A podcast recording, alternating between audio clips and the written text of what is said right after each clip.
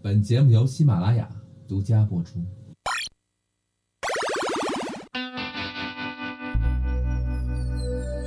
一起聊片儿，陪你喷剧，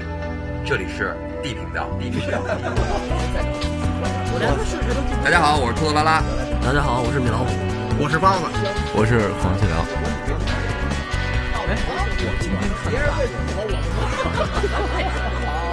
我让你们说懵了。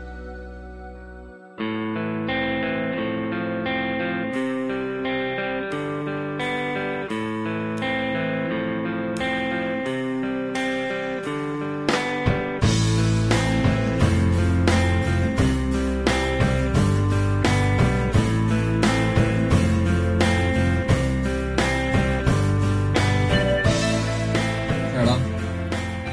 大家好，这里是地频道。嗯，过年了，祝大家新年快乐，万事如意。鼠年大吉，包老师，祝你鼠年大吉吧！我肯定比你大一点，对吧？那个级肯定得比你大一点吧？哥俩 真脏。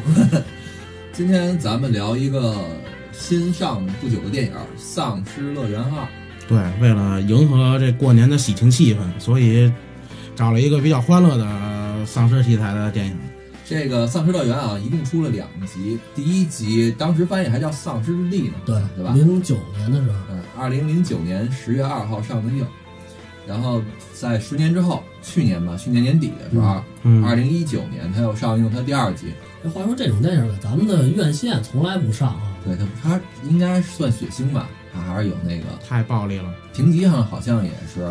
十七吧，还是多少来着？反正我看的时候，边上正好有同事嘛，那个嗷唠一嗓子，尤其就在那个某些血血腥画面的时候，就到边上我吓我一跳，他比那丧丧那丧尸还吓人，你知道吧？只不过丧尸就是碎了脑浆了或者什么玩意儿的，它也不是特别明显，让你看特别清楚。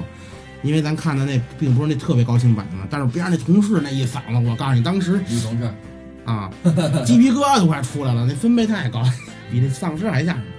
反正总的来说，这两集电影跟其他那个丧尸类的电影相比之下，营造出一种比较轻松愉快的感觉我管这个叫美式无厘头， 了， 就是谈谈恋爱呀、杀杀丧尸，到处玩玩闹闹，啊抱得美人归。不是这你这美国人天天天老这个一想着自己这个国家被毁灭了，就毛儿也不剩了，就就就这就就这几个人了。然后哎，他们这个作风我感觉还挺好玩的。这就是末日文化嘛。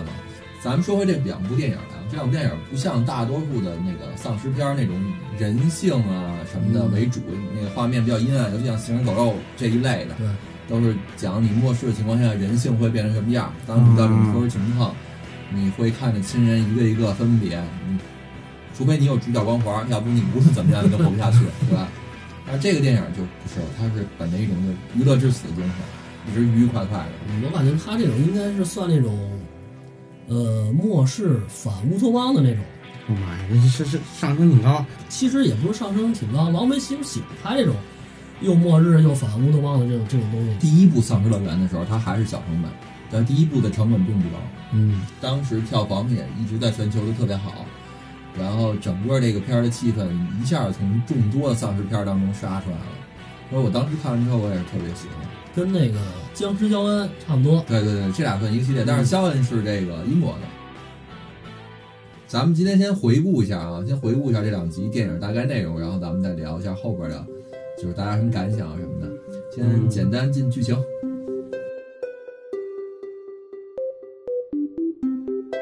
《丧尸乐园》第一集啊，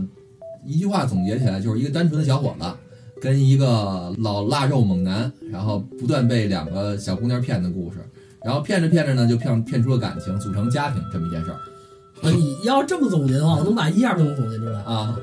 这这个一加二的唯一的主线就是我把你的凯迪拉克开走了，我又把你的凯迪拉克开走了。这个第一集啊，就是一上来男主角是一个典型的一个宅男形象，然后一直絮絮叨叨的那么一人，往他一开始念叨一个叫什么《丧尸生存手册》。 对，呃，比如说啊，第一条要做有氧运动，就是你在末日的环境下不健身是活不下去的，良好的心肺功能是逃跑的关键，所以小胖子们永远是率先倒下的那部分人。开场就嘲讽了一下包老师， 不是，我觉得也不尽然。你看这个光头猛男，那就是以退不是是反手为攻，哪光头猛男啊？就是那那那大哥呀。能人不胖啊，但是他这个这个我们这个也可以反手围转手为攻啊，对吧我？其实我以为你要说河马跑得也挺快的，去你的吧！然后第二条啊叫补枪，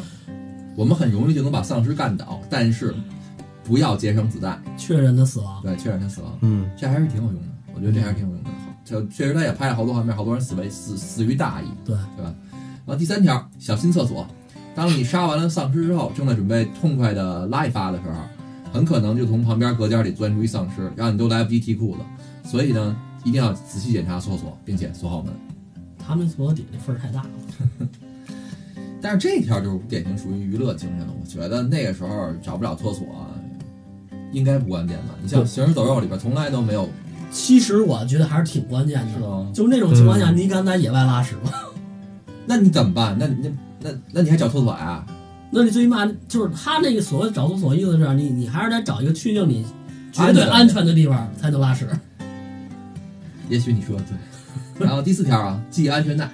这个跟现在一样，就是在遭遇丧尸的时候，人们往往慌不择路、手忙脚乱的开车，一旦撞上什么东西，会飞出去很远很远。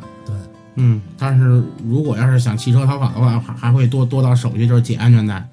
这个一定 是吧？你想的更多。不不要慌张，那第五条就应该是想着系安全带。对对，这个过程一定要咱脑子里有先。然后说回剧情来啊，这男主角是一宅男，在这个丧尸病毒爆发之前，他就一人跟家宅的挺好。这所以呢，他自己说说这丧尸病毒爆发之后，跟丧尸病毒爆发之前对于他来说是一样的。嗯，他在丧尸病毒没爆发的时候，就躲着每一个人，忙独自在家生活。丧尸病毒爆发之后呢，他也是躲着每一个人，因为别人变丧尸了，对，所以他一直活得挺好。然后，但是这宅男呢，当时看到病毒爆发了，他的想法呢是去另一个城市去找他父母。就是在找他父母的路上，他遇到了一个典型的美国猛男，就是你刚才包老师说那秃头。啊，然后所以这故事呢就是这么开始。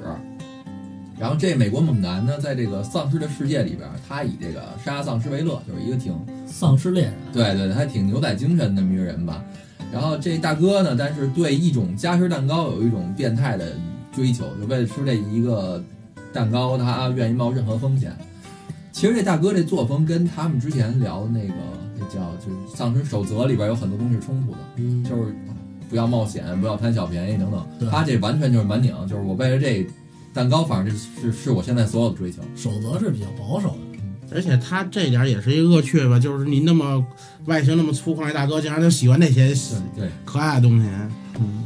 其实我觉得，如果真的在末世环境下啊，有一点儿精神上的一个追求啊，一个寄托啊，是好的。你有一种信仰能活那下去，啊 也不会是一夹心面包吧？就是你可以是任何东西的。那可能，就比如像包老师到那天，他就想吃一顿烤鸭，有没有这可能？但是有可能以我的技术手段，那个并不能满足自己。对，就是因为你你一定的目标设定应该满足不了，这样能让你有有一个信念活下去。我觉得对是这个意思。我一定会去救一个烤鸭师傅。其实其实说得通，尤其是到这个病毒爆发后期的时候，你原来你正常生活情况下喜欢得意的那一口儿嗯。得意的吃不着了，对吧？嗯时间长了以后，你会越来越想。然后说一故事啊，这个男主角在有一次上厕所的时候，絮絮叨叨的独白，把他自己的这个故事大概讲一下。嗯他呢从小长到大呢是一宅男，然后他并不太怕丧尸，但是他特别怕小丑。嗯，他呢一直宅在家里边儿，丧尸爆发的那一天晚上，压根家正打魔兽刷战歌呢，看对看那个屏幕刷大元帅 呢，然后突然呢有人摁门铃儿，他一开门儿。住在对门的美女一下就扑上来了，我估计那美女叫 潘妮，是吧？一下就扑上来，扑上来之后给他激动坏了，他说：“哇塞，这不是美梦成真了吗？对吧？ 这个这嗯小姑娘一看就是受了好多惊吓，然后就跟她说有一个人咬了她一口，她呢就是那个荷尔蒙一下就爆棚了，赶紧安慰人家姑娘，然后嗯拿出点男子汉气概来，在我这儿你放心，有我罩你，什么事儿都没有。俩人聊着天儿呢，就相拥的在那个沙发上，后来睡着了，然后突然那一下，这个她就惊醒了。为什么惊醒呢？也是因为这女孩失恋了，变成丧尸了。嗯这是他第一次面对丧尸，然后也是刚开始手忙脚乱的嘛，用了各种的办法，把这女的最终还是给击杀了。对，反正所有的丧尸电影儿其实都会遇到这么一个问题，在那个宇宙当中是主角都要不知道怎么杀丧尸。但其实如果说真的在咱们这个宇宙中发生了这件事情，你会那么果断的把女的宰了吗？我有点舍不得，长得挺好看的。其实因为主要是你没法判断他是一个病人还是一个丧尸。好多电影不都拿这个说吗？就有的人他不去杀丧尸的原因是认为他们是得病了。对，这个时候其实是一个从人性角度来考虑挺挺逗的事儿啊。你能说明谁是对的吗？我记得是那个《行尸走肉》第二季吧，南婆她要做里边那个老头儿，最开始不就把他的亲人养在那个谷场里边嗯嘛，定期喂活鸡。嗯但是其实你从人性角度来说，他这么做是对的。你上来就把人杀了是不对的，因为你怎么确定这个东西就真的研究不出解药呢？其实我跟你说的还不一样。嗯嗯嗯，你说的那种啊，其实属于是已经爆发一段，他知道外边已经满街丧尸了，他还在饲养。嗯嗯嗯，我说这种情况，像南中展这种情况，头一次你碰见这个丧尸，碰见这个女的向你扑过来，嗯，你说你拿她当丧尸给抡死了，嗯完了，一开门发现她就是得病了，过两天您您您您逮起来了，杀人犯， 怎么弄啊对？对对，这这其实这你没法判定。那咱问包老师，包老师，要是嗯你是那男主角啊，你跟家正哎抠着脚丫子玩着魔兽呢，啊，敲门一美女进来了，那美女被咬了，嗯，她在你们家歇了会儿，突然尸变了，你爆她头吗？爆啊，肯定杀呀，那要是杀完之后把你开门，外边世界一切都挺好，那女 的可能是狂犬病，那怎么办？他已他已他已经那样了，那你攻击我了，我出于各种那个角度我都能杀了他呀，而且是在我算们防家微过当吗？不不算，因为他那个 算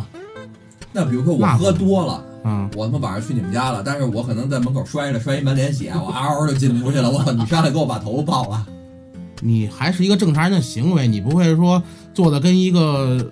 不三好说，他喝多了可不好说。 不不不，那是那个你你的任何举动或者声音都是一正常的行为，你不会说就就突然那个脸好家伙就跟肌肉抽搐了，然后就左左掉一块肉，右掉一块肉，烂成那样了。那要左掉一会儿，右块儿又右掉一会儿，我进屋你就给我爆头了其。实是这样，对啊，就是我来解释一下包老师这个意思啊，就是说当包老师受到生命威胁的时候，他会果断干掉 对方。那肯定的。而且有一种情况下，就是说，你如果要确认世界已经变成这样，就是说，如果你确认世界已经已经成丧尸了啊，就全你是在那个时候你还有功夫说查查互联网？不是不是，就是就是之后你你已经你你你已经杀过一个丧丧尸之后，类似于丧尸的这个情这个东西之后，然后你出了屋，比如说这个世界，你感你感受到这个世界的丧尸已经变成那个充满丧尸的这个世界了。那更得杀，更得见见着丧丧尸就杀了。为什么呢？不不是说人性不人性的问题，就是关键在于你不杀他，那好，从人性出发，他有可能去伤去伤害别人。他已经这样了，来吧，让我教你怎么做吧，你这太没人性了。要是就我这呀没没有人性。这美女进来之后啊，你先跟她说，哎，咱为了以防万一，我先拿小手铐先给你铐好了，哦 对吧？铐好了，你踏实。你要是真变了呢，我也不弄死你，至少咱们都安全。我给你找药去。不是你要是家没变呢，你家里刀具挺强的， 有备无患，有备无患。然后继续说故事啊，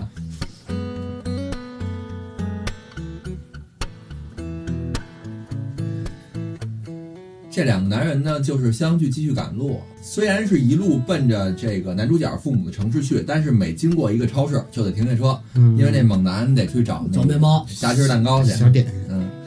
呃，突然有一次在路过超市的时候，啊碰到了一个漂亮妹子。这妹子呢，就是咱们这部戏的女主角。这个女主角上来就跟这俩男的说啊，就特别悲伤的说啊，说我有一妹妹，但是我妹妹被咬了，我不知道怎么办了。嗯，呃看见美女求助，这事儿咱得管啊。这哥俩一合计，那怎么办？现在你说怎么办？只能先给她趁她没变之前给她杀了吧。可是看着这么可爱小姑娘刚登场就要领盒饭，俩老爷们儿呢也是被感染的，还挺悲伤的。这猛男举枪就要把那个姑娘给崩了。这时候这个他姐姐说说那个行了，你别来了，我来吧。他刚把这枪给这姑娘，结果这姑娘就把那个枪头调转，指着俩男的，嗯，把他们身上所有东西都抢劫走了。这俩男的知道上当，但是也没辙，人家把东西抢走了，把车也开走了。对，这俩男的嗯闲来无事，在这个小镇里溜达。反正咱们简单说吧，就是天无绝人之路。这俩人不但说是发现一辆车，而且比原来车好得多，发现一大悍马鸟枪换炮 啊，，完后座还有一一包冲锋枪，反正各这种这这叫一兜子军火。 一兜子军火。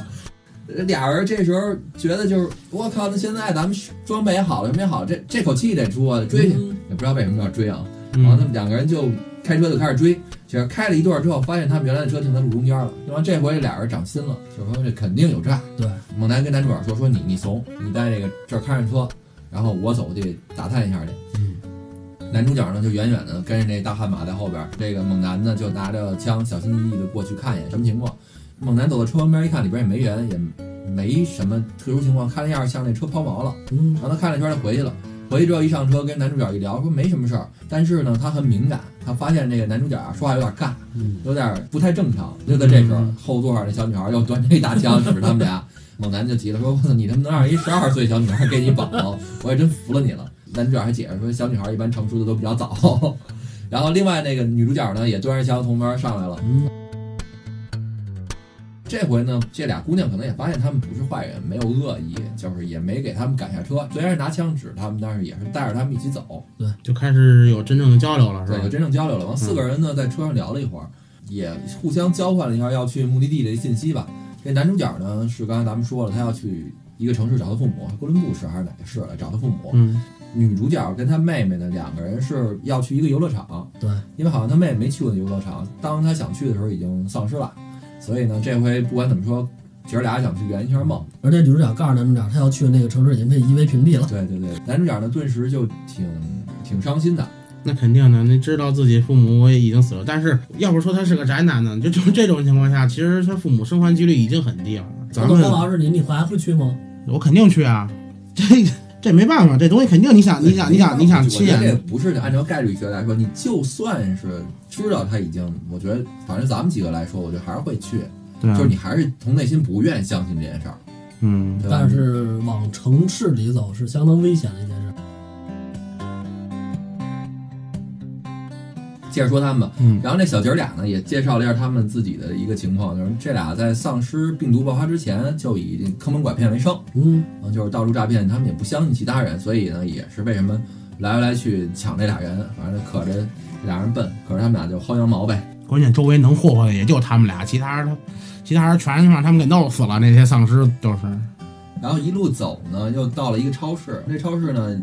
演了一场，就反正我个人特别喜欢的戏啊，我忘了咱们在录哪期节目，我还特别提到这场戏了，就是这四个人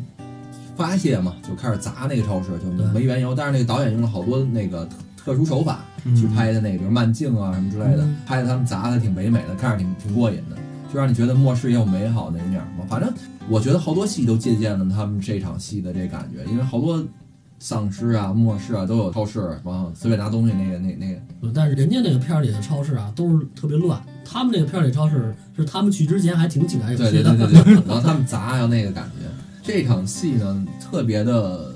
顺理成章，也特别好的把四个人的感情就加深了。其实他就通过这么几十秒一组镜头，把这四个人就是由刚开始相互防备，然后到慢慢理解，嗯到慢慢成为朋友那么一个感觉给拍出来。所以我觉得他这场戏好，他不光是画面对上，他在情节上呢，他加快了。你不用说再经过什么事儿，他们再慢慢熟，从刚开始防备到到那什么，就这场戏就带过来了。其实就是说白了，他们四个人步调一致了，对对对，对吧？呵，这小词儿这这这这意思吧？哎，对对对，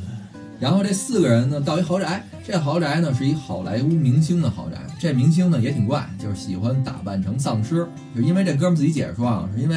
他打扮成丧尸，他发现其他丧尸不咬他了，嗯，所以他跟家就打扮成丧尸这样。对，好多剧里边都是这么演的，行尸走肉啊什么的。其实头肉，但是你要抹上丧尸那个气味儿，他啊就，更科学一点。这是说化妆就完了。然后，但是这哥们儿呢，为什么说他怪呢？他怪还怪在他不锁门。他这四个人一推门，他进去了。嗯进去之后呢，这哥们儿想装丧尸吓一下这男主角，结果这男主角的生理反应已经养成了这么长时间，哥们儿一吓，男主角一枪就给冒了。这这四个人虽然觉得挺遗憾的，好不容易又找到第五个活人，但是被打死了，打死也没辙，这时候也没法律了。对，草草的给哥们儿收完尸之后，继续愉快的跟他们家就生活起来了。其实也是作 死，对吧？嗯啊对对对你作这丧尸环境下，你好，你扮丧尸吓我一 活人，你不是作死吗？ 你看这这很理解我了吧？你遇见这样的，肯定上来就是这个生理反应就是开枪，就是自卫，这很正常。然后这个男主角跟女主角两个人刚才说了，这这这慢慢也熟识了，完了就渐生爱意了吧。这个猛男呢，跟这小姑娘是就像父女一样，他教那小姑娘打枪，也是其乐融融的。但是就在这对狗男女荷尔蒙迸发，准备进一步探讨人生的时候，这个女主角呢还是理智占了上风了，觉得这个男人还是不太可信，所以呢也不知道他抽了哪根弦儿了。就第二天带着妹妹又开着车走嗯了，就刚才米 老师说的又走了。就走了。嗯，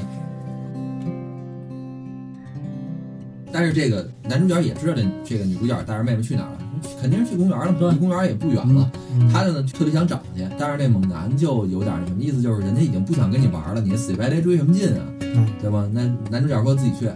结果他来不会开摩托车，非开摩托车，反正就是故意的，我觉得是故意的，我觉得是故意就让你帮我一下一块儿去啊，两个人就决定一块儿去公园去找他们去呗。嗯，转回这个两个姑娘这边，两个姑娘到了游乐园，还真像他们听的传言一样，游乐园里没有丧尸。对，可是这俩人作，把所有的游乐设施都开了，灯光啊、音乐一起，附近所有的丧尸都招过来了。俩人没发现，还开始各种游乐项目免费嗯玩玩的还挺嗨，啊，玩的挺嗨，海盗船坐完坐那个跳楼机，跳楼机去了，正坐着跳楼机呢，丧尸们都杀进来了，俩人上不去也下不来。正在这时候，俩男孩杀回来了，也不能俩男孩吧，反正哥俩杀回来了。杀了之后，把他们俩，反正最后这场大戏吧，大家想看自己去看啊，挺爽的。把这两个姑娘救了，抱得美人归，然后四个人又愉快的生活在一起。这就是第一集电影讲的故事，十年前。然后第一集咱们讲完了，快速的讲一下第二集的故事。啊。这个第二集的故事呢，因为丧尸已经在地球上存在了很久了， 嗯 所以呢，丧尸们也进化出了几个等级。最低的等级呢是就是一般的咱们看到那种最笨的丧尸，就还跟第一集一样，对，就没有脑子，然后那个只知道就是冲过来，见着活人就往就往前冲。他啃任何像人的东西。看见那个画面， 一个雪人到中间叭啃完之后舌头还全粘上，都粘上了，更高一个等级的第二级丧尸叫霍金，就是他们学会了更好的捕捉人类，特别聪明，而且会对人类的防御手段采取相应的反应方法。比如说，有一个哥们躲到实验室里边，那实验室是瞳孔扫描的安全门，他知道先去把别人的眼球咬下来，然后用别人的眼球叼到嘴里边开那门，嗯所以他会相对来说特别聪明。我觉得这比一般人反应都快，正常人可能都想不到那么多眼球的，然后第三级它更厉害的是忍者，这个忍者的丧尸呢行动迅速，而且它不光有这个霍金的头脑，而且它会就是一出手就要人命，不光聪明吧，它体术也好。对悄无声息，嗯，体术，这个此时呢，主角团队已经在这个丧尸世界里摸爬滚打了多年了，他们已经从刚开始的努力求生变成了现在那种游刃有余，然后影片风格还是延续了十年前的轻松愉快，轻轻松松杀杀丧尸，谈谈恋爱。小妹妹这距离也长大了，有点长疼了。然后这一集呢，他们一开始就决定要去白宫玩玩。到了白宫呢，一切还是依旧吧。这个男女主角因为第一集的关系，到最后也愉快的生活在一起。但是问题就出在了这个小妹妹的身上。过了十年了，小姑娘长大了，到了情窦初开的年纪了，想谈恋爱了，嗯又到了发情的季节了。男女主角这边其实也发生点小问题，就是这男主角呢求婚去了，对对吧？特别和谐之后求婚了，好像你有期节目就说了吧，这这个国外的女的，反正一求婚就急眼， 好像是，不知道为啥一求婚就急眼。这一求婚呢，她也觉得嘖这不合适，嗯，然后结果这小姐俩又开着车走了，一言不合又把凯迪拉克开走了，反正留了个字条吧。嗯这次呢，两个男的倒没追，但是这两个女孩走了之后的一个月，这哥俩呢都沉浸在悲伤当中。直到有一天，俩男的去逛商场去了，到商场里邂逅了另外一个女人，去商场找乐去了吧？对，一个傻白甜，一金发大美妞。就在那会儿的时候，我总认为这个这女的突然会变，会会尸变，你我知道我也吗觉？得像，我哎这这这她那个整体那个表情，但是人家没这么拍。这个金发大美妞是一直躲在超市的冰柜当中，虽然冷，但是没有丧尸，还有吃的。这姑娘呢，这么长时间没见过人了，尤其男人，对这男主角一下就超级热情。然后男主角呢，也是为了就是不负他所期望，嗯给他带回白宫去了，嗯顺理成章，为爱鼓掌。但是这有意思，有意思在哪儿？他这俩人刚鼓完掌，女主角就回来了。女主角为什么回来呢？是因为这女主角带着小妹妹没走多远，碰到一男的。这男的是演那个《现实末日》小 gay 男主角，嗯，长得挺帅的，但是这男的是一个和平主义者，在这个丧尸横行的世界里边，反正是也算是个奇葩。就是他们这一圈人坚信不能杀丧尸，不要杀生，天天就弹拿吉他，完了唱歌，也就不知道就这帮人怎么活下来啊 的，不是就是丧丧尸来了就感化你吗？就洗洗礼，然后这个姐姐呢就觉得这男的有点不靠谱，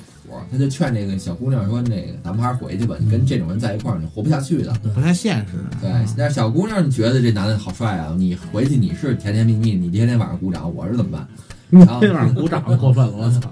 然后这小姑娘呢，就趁她姐姐睡觉的时候，带着这男的也是跟他姐那习嗯习惯，一脚油走了，给姐扔那儿，他姐费了好大劲才走回百公里的。对，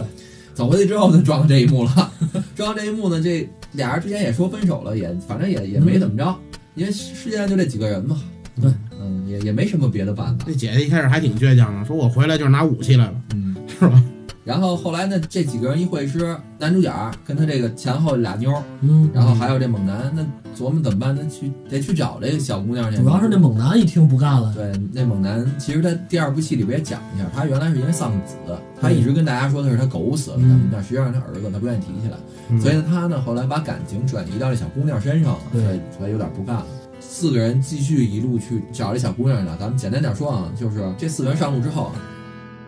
得提一下，他们刚开始拍破车，大家都不喜欢，他们对车有这种莫名的追求。就在发现一辆房车的时候，嗯，出来一个新型的丧尸，这丧尸他们没见过，他们给起名叫特八百。这丧尸是极厉害，比之前介绍的几种都厉害。我们不但打不死，还能躲子弹，是吧？神终结了啊者嘛，第八版，其实就是扛揍比较，对。嗯，然后这四个人继续一路打打杀杀，终于到了巴比伦，对巴比伦，巴比伦那个。因为之前这个男的一直在跟他们说有一个地方叫巴比伦，这个地方呢是所有和平主义者待的地方，大家到那儿谈谈恋爱、跳跳舞，然后抽抽烟，然后就愉快的过日子。也没有丧尸，也没有丧尸，而且你在进那个城市之前，进那个反正那块地儿之前，你要把所有的武器都交了。更奇葩的是，他交了之后，他不是说给你保管，他是给你融融了，融完之后给你给你徽章。我觉得觉得咱们挺逗的。那个象征和平那徽章是吧反？战那个，啊，反战那个，反反正咱们简单说啊，就是最后又一场大戏，这个丧尸因为他们在里边放鞭炮，都给引过来，引过来之后，反正这几个人又各显身手吧，嗯愉快的杀丧尸，反正挺爽的。最后大家重归于好不说吧，那个反正又解决了各种问题。然后那个傻白甜呢，在整个电影里边扮演了一个其实是丑角，一般的在美式电影里边是由男的来扮演这个那嗯，女的演确实不合适，但是她那个小白脸演挺好的，就是一个搞笑角色，对，对吧嗯？其实是，然后整个这两集的故事就大概这样。你嗯最开始那傻白甜出来时候不就说嘛，那个丧丧尸一般都吃那有脑子的， 追那有脑子的，但这傻白甜为什么不？他一直没死了，就因为他没脑子嘛，不是说我的觉得大姐挺有脑子，冰柜里活好几年可以，咱们现在可以总结聊聊这两部电影。其实我感觉它不一样的点在哪儿？就我刚才我第一我说它整个的这个气氛，第二嗯它其实是一个爆米花类型的片儿，嗯，虽然它是有这个血腥的镜头啊， 就是就是有一有一定恶心的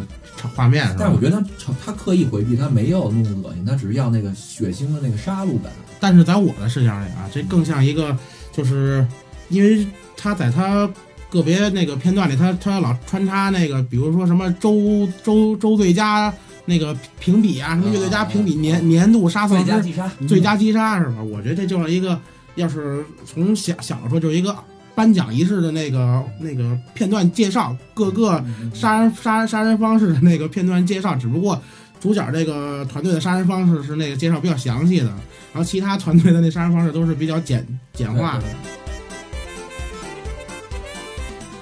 就是我老讲一个好电影节奏特别重要，但是我从来没在节目里边仔细的说什么样的节奏是好的，或怎么看这节奏。嗯这部电影其实就特别好举例子给大家讲那个所谓电影节奏什么的。首先啊，咱们记得第一集我刚才提到那个他们所谓的那场就是超市砸东西的戏，嗯，让大家升华感情，嗯就这就是这导演强的地方。有的导演他会通过一个特别长的一件事儿，然后大家怎么一块儿齐心协力去把解决了这件事儿。比如说然或后者谁救了谁啊，对对对，怎么着的然后把这个人物的感情线推进一步。嗯然而，这个导演用了一个特别强的，他特别极短时间，你你要想说清楚一件事儿，你几十秒肯定是不够的。嗯，你要穿插大量的对白，要穿插大量的事儿。可是你能做好，能拍得精彩，那没有问题。你拍不精彩，就给人感觉特别啰嗦。你明明都知道他们哥俩以后要一块儿去去去往前走，你还给观众看这一段时间，大家就会觉得特别无聊，因为我知道结果了。然而像这种的，它就是节奏好，像刚才第一是我说那那这场戏啊，几十秒把人物关系拉近，让你感觉一点不拖沓。嗯第二就刚才包老师说，他那个击杀，如果你用的同等的镜头、同等的时间长短来表现的话，你就会觉得没劲。它就是因为是有长有短，让你整个看起来有的东西是一小品，就是突然穿插这么一个镜头，就是突然就跳戏了。对对，嗯你你你能讲的特别明白、特别清楚，而不是啰啰嗦嗦的去哎看一个报道或者怎么的，有前因有后果。就这种节奏性，就就我所谓的节奏就是这种，它那个长短篇幅来叙事。而且他最好最巧妙的地方就是，呃，他把那些就跟就类似于颁奖似的那个画面嘛，本身他们这个主角这个队伍呢，杀了丧尸，杀完这个大批丧尸之后，确实也需要庆祝一下，那不就跟那不就跟真跟得了奖似的，因为大家都比较欢乐嘛，整整体气氛对吧？所以这个电影儿，我觉得在我心里边儿跟《僵尸肖恩》放在一类的，都属于那种娱乐的、搞笑的，这不算丧尸片儿，在我脑里。但是那不能算老少皆宜，就那肯定的嗯，小孩儿还是别看，还是还是情侣爆米花。刚才你们说的颁奖那个，就是导演给你安排的笑点，这时候你就可以看一眼你旁边一搂的女朋友，你俩对着笑一下，对吧？你看电影要想这么多之外的事 儿是吗？我要跟包老师一块儿看，我回头看他一眼，呵，哪儿不看见接着看他。我也不想看你，你最好别看我，我不想赶上。我跟包老师一块儿在电影院，我特别愿愿意看他，就是我会看他什么表情，你还能看见他脸呢，能看得见，那黑么不大隆咚的。能看得见，能看得见。我白呀、你白你白你白，然后咱们接着说回来，这个电影在第一集的时候，啊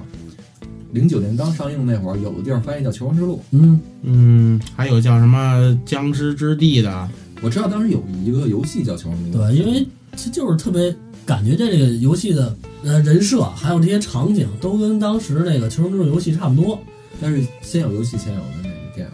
先有游戏吧，先有游戏吧，游戏应该在零九年之前，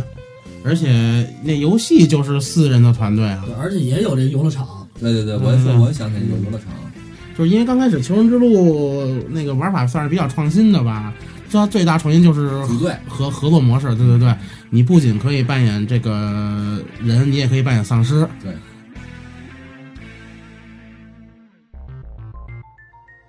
这剧为什么翻译叫《求生之路》？因为这个剧跟《求生之路》一样，它是一个一个爽剧，《求生之路》是一个爽游，嗯它不像以前咱们玩什么《生化危机》啊那些东西，对对，特别压抑。对这个是完全就是让你释放，你让你打僵尸，对特别明显，就是他这四个主角永远不会死，对，对吧？而且就是永远是谈恋爱为主，完成他们的目标为主，各种的爽，各种的过瘾。尤其在这个二里体验特别明显，为什么？就是出现的那些其他人几乎全全被咬了，或者全被感染了，就这几个人。从头到尾，甭管你怎么打，你怎么追，尤其在那个猫王那个加雅园的时候，那那场打斗，然后也用比较幽默的那个方法去呈现出来的嘛，那一段就打成那样，都都都没被感染。所以第二部出来之后，好多人刚开始挺不看好的，可是我看完之后，我觉得挺好的。有好多人说了好多负面评价，说嗯不真实或怎么着，但是我觉得没必要较劲 吧。对，这东西分你怎么看。你要非抠它这真实不真实的，那哪个场景那个对抗丧尸这都不真实对。你跟那些正经丧尸片儿 比起来，这是不正经丧尸是啊，那那最简单的，如果他要还还是出三的话，那还会不会有这个相同的热情呢？ 有啊，我觉得这么拍下去可以，啊我觉得拍美剧都可以。我觉得初三已经有伏笔了。他们最后二十结尾什么开一辆卡迪拉克走了。这这啊又又往下一个乐园出发了，对是吧？啊，只要有这车在，就还有下一步。高老师，嗯到提问环节了，如啊果你在丧尸末日里边嗯突然邂逅了一个美女，嗯然后你们俩经过好多事儿，终于在一起了。然后呢，刚在一起一段时间呢，嗯鼓掌了吗？鼓了，啊，啊那行，那就定了。。那在一起一段时间之后呢，俩人感情出点小问题，已经过了那种你看我顺眼，我看你顺眼的阶段，已经到了你看我不顺眼，我看你也不顺眼的阶段了。嗯现在这时候，这女的走了，甭管嗯什么原因走了，但是这时候你又遇上了另外的一个金发大妞，嗯，这会儿你怎么办？你是守身如玉等着，还是跟这个剧里的男主角一样，先保证自己的小确幸？如果要是因为是跑了，跟另外一个男的跑了，那我就没有必要那再。你不确定他是不是跟那位男什么关系，他反正就跟你生气，跟你吵一架，人走了啊， 啊。 你是去找回来呢，还是开始新的一段呢？ 高兴，这幸福！你这这幸这个幸福砸到这个天上掉馅儿饼这种事儿，我还是得找回来。嗯，那就先来的就不要，新来的不是还有那光头兄弟呢吗？人家看他不对眼，就看你对眼啊。嗯，那不行，那我还没看上他呢。这个，先就是搭伴儿，先搭伴儿搭伴儿过日子是吧？但是但是但是不会不会不会有鼓掌这个环节啊，不会有鼓掌这个环节。人你要要强上你呢，啊人不说了吗？你你要不同意，我就找我就找找那大哥去你了不。同意了，我就守我身如玉。哎，对对对，因为这个你真能做到吗？可我你肯刚才在定可节以目，里这么说不是肯定可以，但是但是如果我知道这女的是因为别的男人走了，那我就不会再去那什么了，因为我还是那点，我是绝对不能容忍容忍的那个唯一一个因素就是这个，就是背叛这个，其他的我还相对会好还挺传统。啊。就是应该给他追回来。你呢？你呢？你呢嗯？你呢？我肯定是追啊呀、不是不是不是，你想在那个大环境，对对对，咱们现在聊的是末世，不是现在。对你不见得找那得时候嗯着杀他。人都不犯法，对呀、你不见得找得着他，你再找着找着他猴年马月了，还这杀身哎人就变成边什么样了？这身边就有一个漂亮大妞儿，那金发金金着发闭着眼哦的，是这样的啊，他前脚走，我后脚就追去了，没有中间过程，我肯定万一你在追的路上先碰到这个呢？对啊，先妈先上车呀、上车上车就要跟你生猴上车子，接着追啊，上车就要跟你生猴子，我说车上车上也不耽误，我不耽误开车啊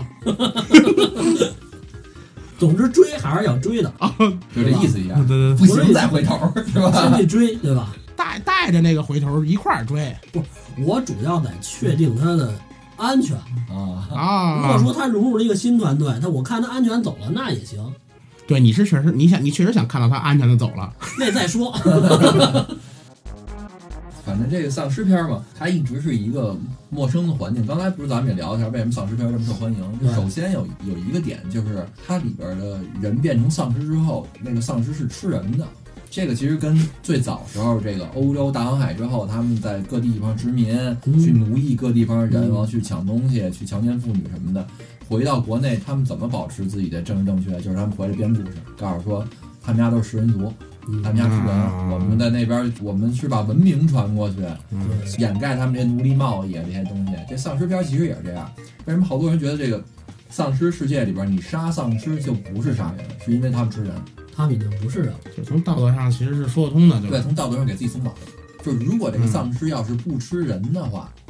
那其实你在那边是个小绵羊，就跟那儿溜达，对，那那其实整个的这个丧尸世界这体系就崩了对，你人跟人之间你就拍不成这种感觉了。你看战争片儿基本都是以反战为目的对拍的对，对对对对，嗯，僵尸片儿没有以反僵尸为目的拍的。有有有有有有有有几个有几个有几个，是吧那现在也拍拍出了其他温暖的尸体啊什么哦，的。那些那也是，对那你那们都那看着这那就是强调爱情了，那个那还有那第三是叫第三波还是叫什么？就是指讲那丧尸被治愈之后，他们那波被治愈了的丧尸怎么融入人类社会的那个。哎，咱那这个视角其实挺好的，嗯，回头也做一下这几个丧尸片。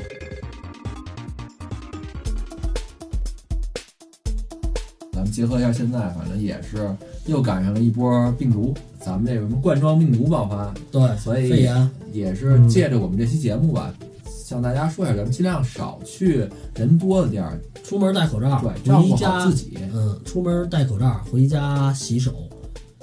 哎，不是，那说到这这一点啊，我一直有个疑问啊，嗯就那你那些衣服需不需要回家消个毒呢？我说你怎么跟我媳妇儿昨儿问我的一 样？对，本本身你是你这个口罩都是一次性的，就比如说就是那个医用口罩，它它应该是最多那个不是新闻上写了吗？最多就是持续四个小时的作嗯嗯用，然后超过四个小时呢，你就需要它就没，其实作用就就已经大大降低了。嗯，然后你，然后尤尤其在你摘口罩的时候，一定不能从正面去去去蹬，一定要是从那个挂耳的那两那个地方把口罩给给摘下来。嗯那换句话说，那那那你这个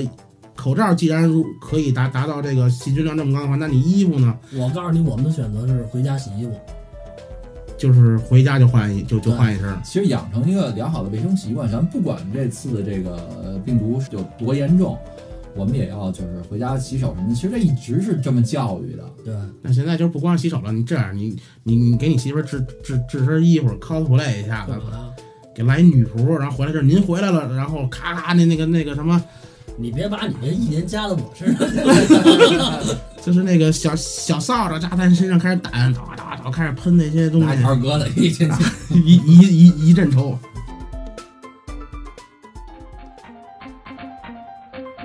总之就是过年期间，大家尽量少出门，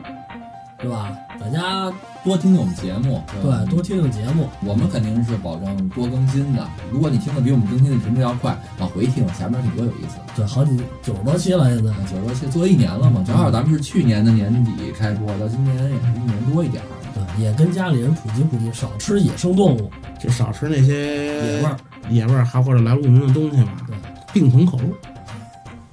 过年期间吧，反正咱们也也都不出门了，咱们勤录给大家录个节目，然后